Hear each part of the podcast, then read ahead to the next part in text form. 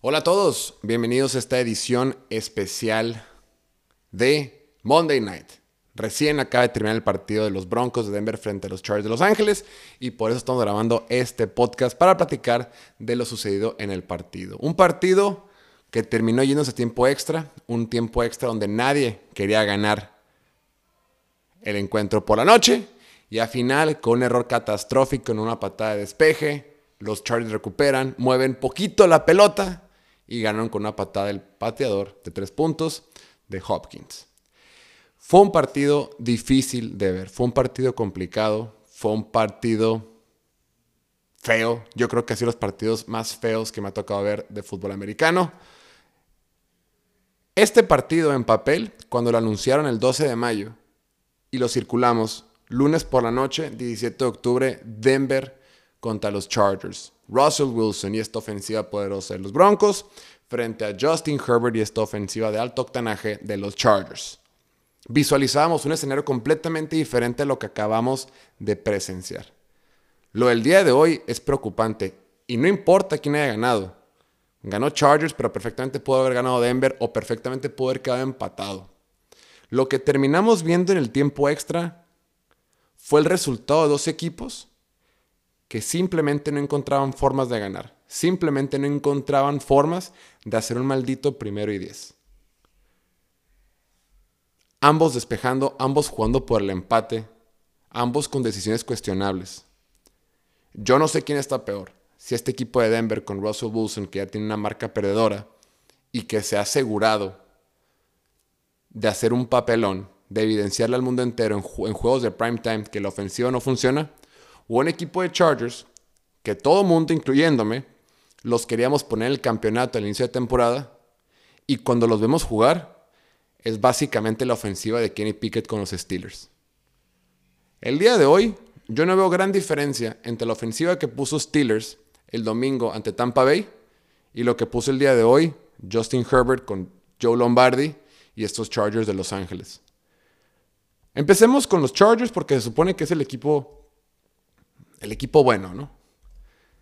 Veamos nada más los números de Justin Herbert. Justin Herbert completó 37 de 57 pases para 238 yardas, 0 touchdowns y una intercepción, con un rating de pasador de 66.3. Lanzó 57 veces el balón.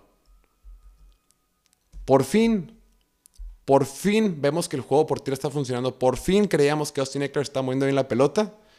Y el día de hoy Austin Eckler termina con 36 yardas en 14 intentos con un touchdown.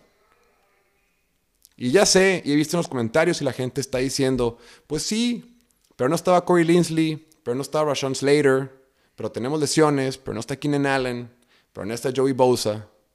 A ver, el tema de las lesiones ya no es pretexto para nadie. Todo mundo juega con lesiones. Todo mundo juega con ausencias. Ve a los Bills de Buffalo. Con bajas en la línea ofensiva, sin su mejor safety, con bajas en línea defensiva, van y le ganan a Kansas City en Kansas City. El equipo de los Ravens, el equipo de los Giants, el equipo de los Giants. Los Giants sí juegan con puro o nadie y van y le ganan en Londres a los Packers y van y, le, y ganan en casa frente a los Ravens. San Francisco es un hospital, claro que perdieron. A lo que voy es que las lesiones no son un pretexto. Todo mundo juega con lesiones. Sigues siendo jugadores importantes y no puedes mover la maldita pelota. Los Chargers promediaron 3.6 yardas por jugada. 3.6 yardas por jugada. En promedio en la NFL, esta temporada, se promedian 5.5 yardas por jugada. Esta ofensiva los Chargers esta noche promedió 3.6. No mueven la pelota. Y no he revisado las estadísticas avanzadas de Justin Herbert pero lo voy a sacar eventualmente. Y estoy seguro que la profundidad promedio de pase fue de 2 o 3 yardas. Todas las jugadas de Justin Herbert está buscando a alguien en la línea de scrimmage o atrás de la línea de scrimmage. O si no, de forma esporádica su tight end. No tienen profundidad, no tienen ataque vertical. Y me hace decir, pues sí, es que tenían presión. Pues güey, hazle como otros equipos, que cuando tienen presión, meten a más jugadores a bloquear y buscan alguna ruta vertical y buscan ser agresivos y buscan que la defensiva se comprometa a cubrir el campo completo. Pero estos Chargers se supone que tienen a Robocop de quarterback, se supone que tienen un superatleta con un super brazo, con una super capacidad atlética, con una super inteligencia, con una super computadora en el cerebro. Y lo único que hacen es mandar jugadas con poco potencial y poca explosividad.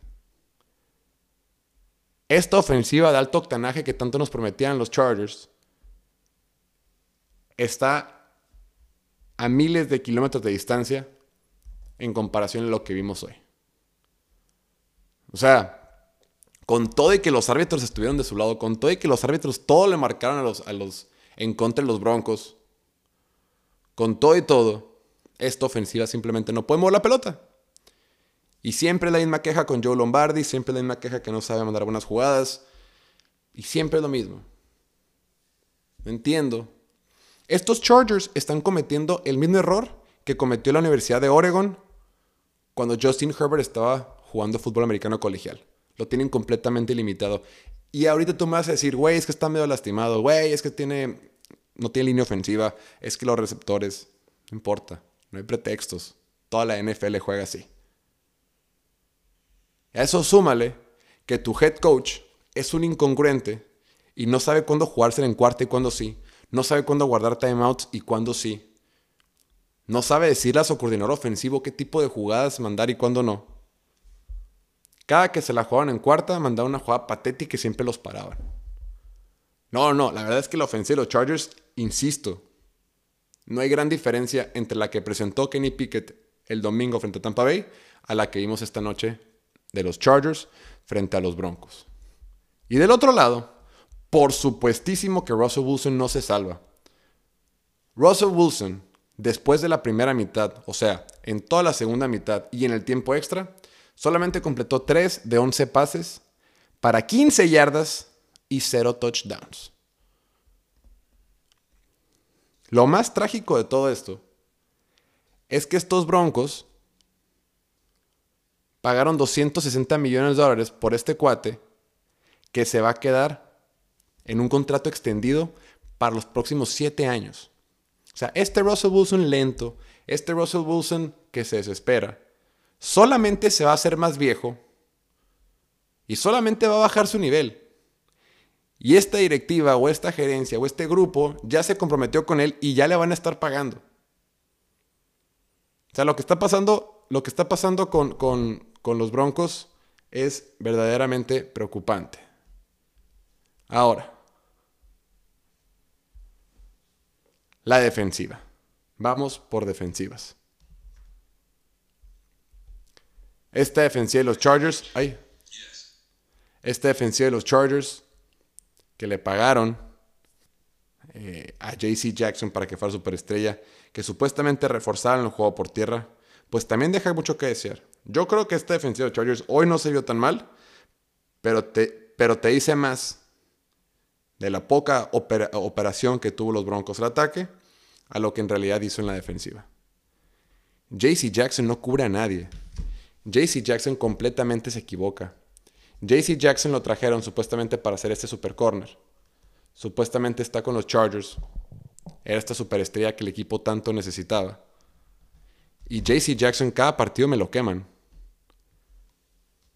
Tanto contra Cleveland, o está lesionado, o contra Kansas City, siempre que aparece el corner este de los Chargers, JC Jackson, está lastimado y siempre me lo queman. Y la defensiva jugó bien. Obviamente jugó bien porque la ofensiva de Broncos exigió un poco. Hablemos un poquito de la ofensiva de Broncos. Russell Wilson terminó completando 15 de 28 pases, que eso te da un total de 15 entre 28, del 54% de los pases completos, lo que sea que eso te sirva, para 188 yardas, un touchdown, cero intercepciones.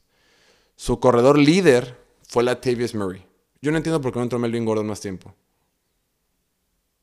Latavius Murray terminó con 66 yardas en 15 acarreos. Pero tienes un montón de armas. Tienes ahí a Cortland Sutton, tienes a Jerry Judy, tienes a KJ Hamler, y nada más no los usan, nada más no encuentra, nada más no se siente cómodo. O sea, hay una desconexión completa entre la idea ofensiva que tiene Nathaniel Hackett y el staff de cocheo con Russell Wilson. Están completamente desconectados. El juego por tierra no funciona y el juego por aire, o sea, hoy por fin, más o menos, vimos que Russell Wilson corrió la pelota por fin. Porque lo hemos dicho hasta el cansancio. Russell Wilson es mucho mejor cuando corre el balón.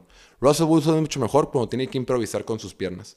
Russell Wilson es mucho mejor cuando tiene que comprar tiempo con sus piernas y extender las jugadas. Pero por alguna extraña razón, Russell Wilson se fresea y cree que es Peyton Manning o cree que es el próximo Tom Brady y cree que puede operar desde la bolsa de protección. No. Lo que lo hace tan valioso es que él tiene una aptitud que los quarterbacks que mencioné no tienen. Él tiene una capacidad para correr distinta a la de Peyton Manning, Tom Brady, Drew Brees y todos ellos. Sin embargo, él decidió, no, yo ya a partir de ahorita voy a ser un quarterback de pase. Y por eso bateó tanto. Cuando más tuvo éxito con Seattle, era cuando era una doble amenaza, tanto con sus piernas como con su brazo. Hoy lo vimos correr un poquito más, pero poquito, solamente corrió para 23 yardas. No, no, no, es que era verdaderamente desesperante. O sea, ve nada más las series ofensivas de Denver. Empezaron con field goal, luego touchdown, luego pata de punt, field goal. Punt, punt, punt, field goal. Punt, punt, punt. Los Chargers, punt, punt, touchdown, field goal, field goal. Los pararon en cuarta, intercepción, field goal. Los pararon en cuarta, punt, punt, field goal. No, no, para llorar. O sea, las dos ofensivas para llorar. Nadie se salva. Y repito e insisto, nada de que es que tenemos lesionados, es que no tenemos a Corey Linsley, es que me vale madre. Todos los equipos juegan con lesión y los equipos grandes, los grandes y los equipos que van a estar eh, compitiendo en el Super Bowl, los equipos que son contendientes verdaderos de su conferencia, no tienen, eh, no tienen pretextos de lesiones, porque todo mundo juega lesionado, todo mundo batalla con ese aspecto. Pero es que te parecía de risa, se fueron el empate cerrando con un Brandon Staley, el head coach de Chargers, que no supo manejar el tiempo del reloj. No supo maximizar sus oportunidades porque nunca empujaron la pelota, nunca fueron agresivos. Solo fueron agresivos en cuarta oportunidad y los pararon. Dos veces. En el tiempo extra, no hubo un solo primero y diez. Cada equipo tuvo la pelota dos veces. Bueno, dos, dos los Broncos, tres veces los Chargers. No hubo un solo primero y diez. No pudieron avanzar más de 10 yardas en 5 series ofensivas combinadas.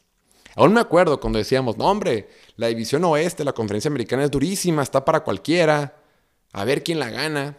Se van a meter cuatro equipos a los playoffs. Olvídate. Kansas City es increíblemente superior a estos dos equipos. Juegan deportes diferentes. Olvídate. Eso de que Broncos pueden ganar la división, los Chargers o los Raiders, nada que ver. Kansas City está 10.000 escalones por encima de estos dos equipos. Kansas City también tiene lesiones. Kansas City también tiene bajas. A Kansas City se les acaba de ir su mejor receptor, uno de los mejores de la liga. ¿Y qué pasó? Nada. Siguen operando normal. Si estos dos equipos tienen aspiraciones de playoffs, tienen mucho que mejorar. Y no basta con recuperar jugadores. No basta con decir, ah, cuando se recupere mi liniero, cuando regrese Keenan Allen, cuando regrese Corey Linsley. No basta con eso. Basta con hacer un verdadero trabajo de introspección y ver cómo van a maximizar las oportunidades de las ofensivas. Porque tanto los Chargers se ven sumamente limitados con el tipo de jugadas que mandan para Justin Herbert como los Broncos se ven completamente desconectados con lo que puede hacer Russell Wilson y lo que quiere mandar Nathaniel Hackett y su staff de coche. Pero bueno, lo importante es que hay salud, aunque tosimos. Lo importante. Iba a decir que nos divertimos, pero estuve aburrido. La neta no me gusta ser hater y no, no se trata de como que, ay, nomás generar grilla. Pero pues sí fue un juego feo, fue molesto. A mí me molesta porque yo confiaba mucho en los Chargers. Eh, de Denver, yo sí esperaba que a Denver no le fuera tan pero no tan mal como este equipo. Entonces, como que de alguna manera me lo esperaba. No esperaba tan mal, pero sí medio me lo esperaba. De los Chargers, este enojo, este enojo esta rabia que tengo es más por las expectativas que tenía yo con ellos, que me hace sentir mal, que no sé nada, a que en realidad lo que están haciendo. Amor y paz. No odio a nadie. Ahorita nada más odiamos a Indianapolis porque nos han roto mucho el corazón. Pero a los equipos que odiamos es porque les entregamos nuestro corazón y ellos lo apachurran. Pero sí, no, amor y paz. No, no hay que ser haters. Solo hay que ser autocríticos. Y nada, fue un partido feo, fue un partido espantoso. No, no te tengo que decir. Y sí molesta que cada vez que veamos un partido de Denver en prime time sea un partido malo, feo. Contra San Francisco, contra Indianapolis, contra Seattle, el de hoy. No, también abusan. Oye, uno está ahí echándole ganas. Yo me junté con unos amigos, hicimos unos taquitos de mantarraya, cervecita, nos juntamos un chorro, hubo postrecito. O sea, uno hace el esfuerzo por convivir, ver la NFL y pasarla bien, y te presentan pura basura en la televisión. Creo que eso no se vale. Pero bueno, lo importante es que hay salud. Espero estén bien en sus casas y nada. Eh, seguimos con la programación habitual. Nos vemos el domingo. Como cada domingo, no lo olviden, a través del canal de YouTube, estamos en el Domingueando. En lo que terminan los partidos de la semana 7, estaremos haciendo el show del domingo. El jueves también tendremos esa transmisión para el partido. ¿Qué partido el jueves? Ni siquiera sé quién juega el jueves. Juega Indianapolis, Miami. No sé, no sé quién juega. Indianapolis. X. Nos vemos en el próximo episodio. Que estén muy bien. Chao, chao.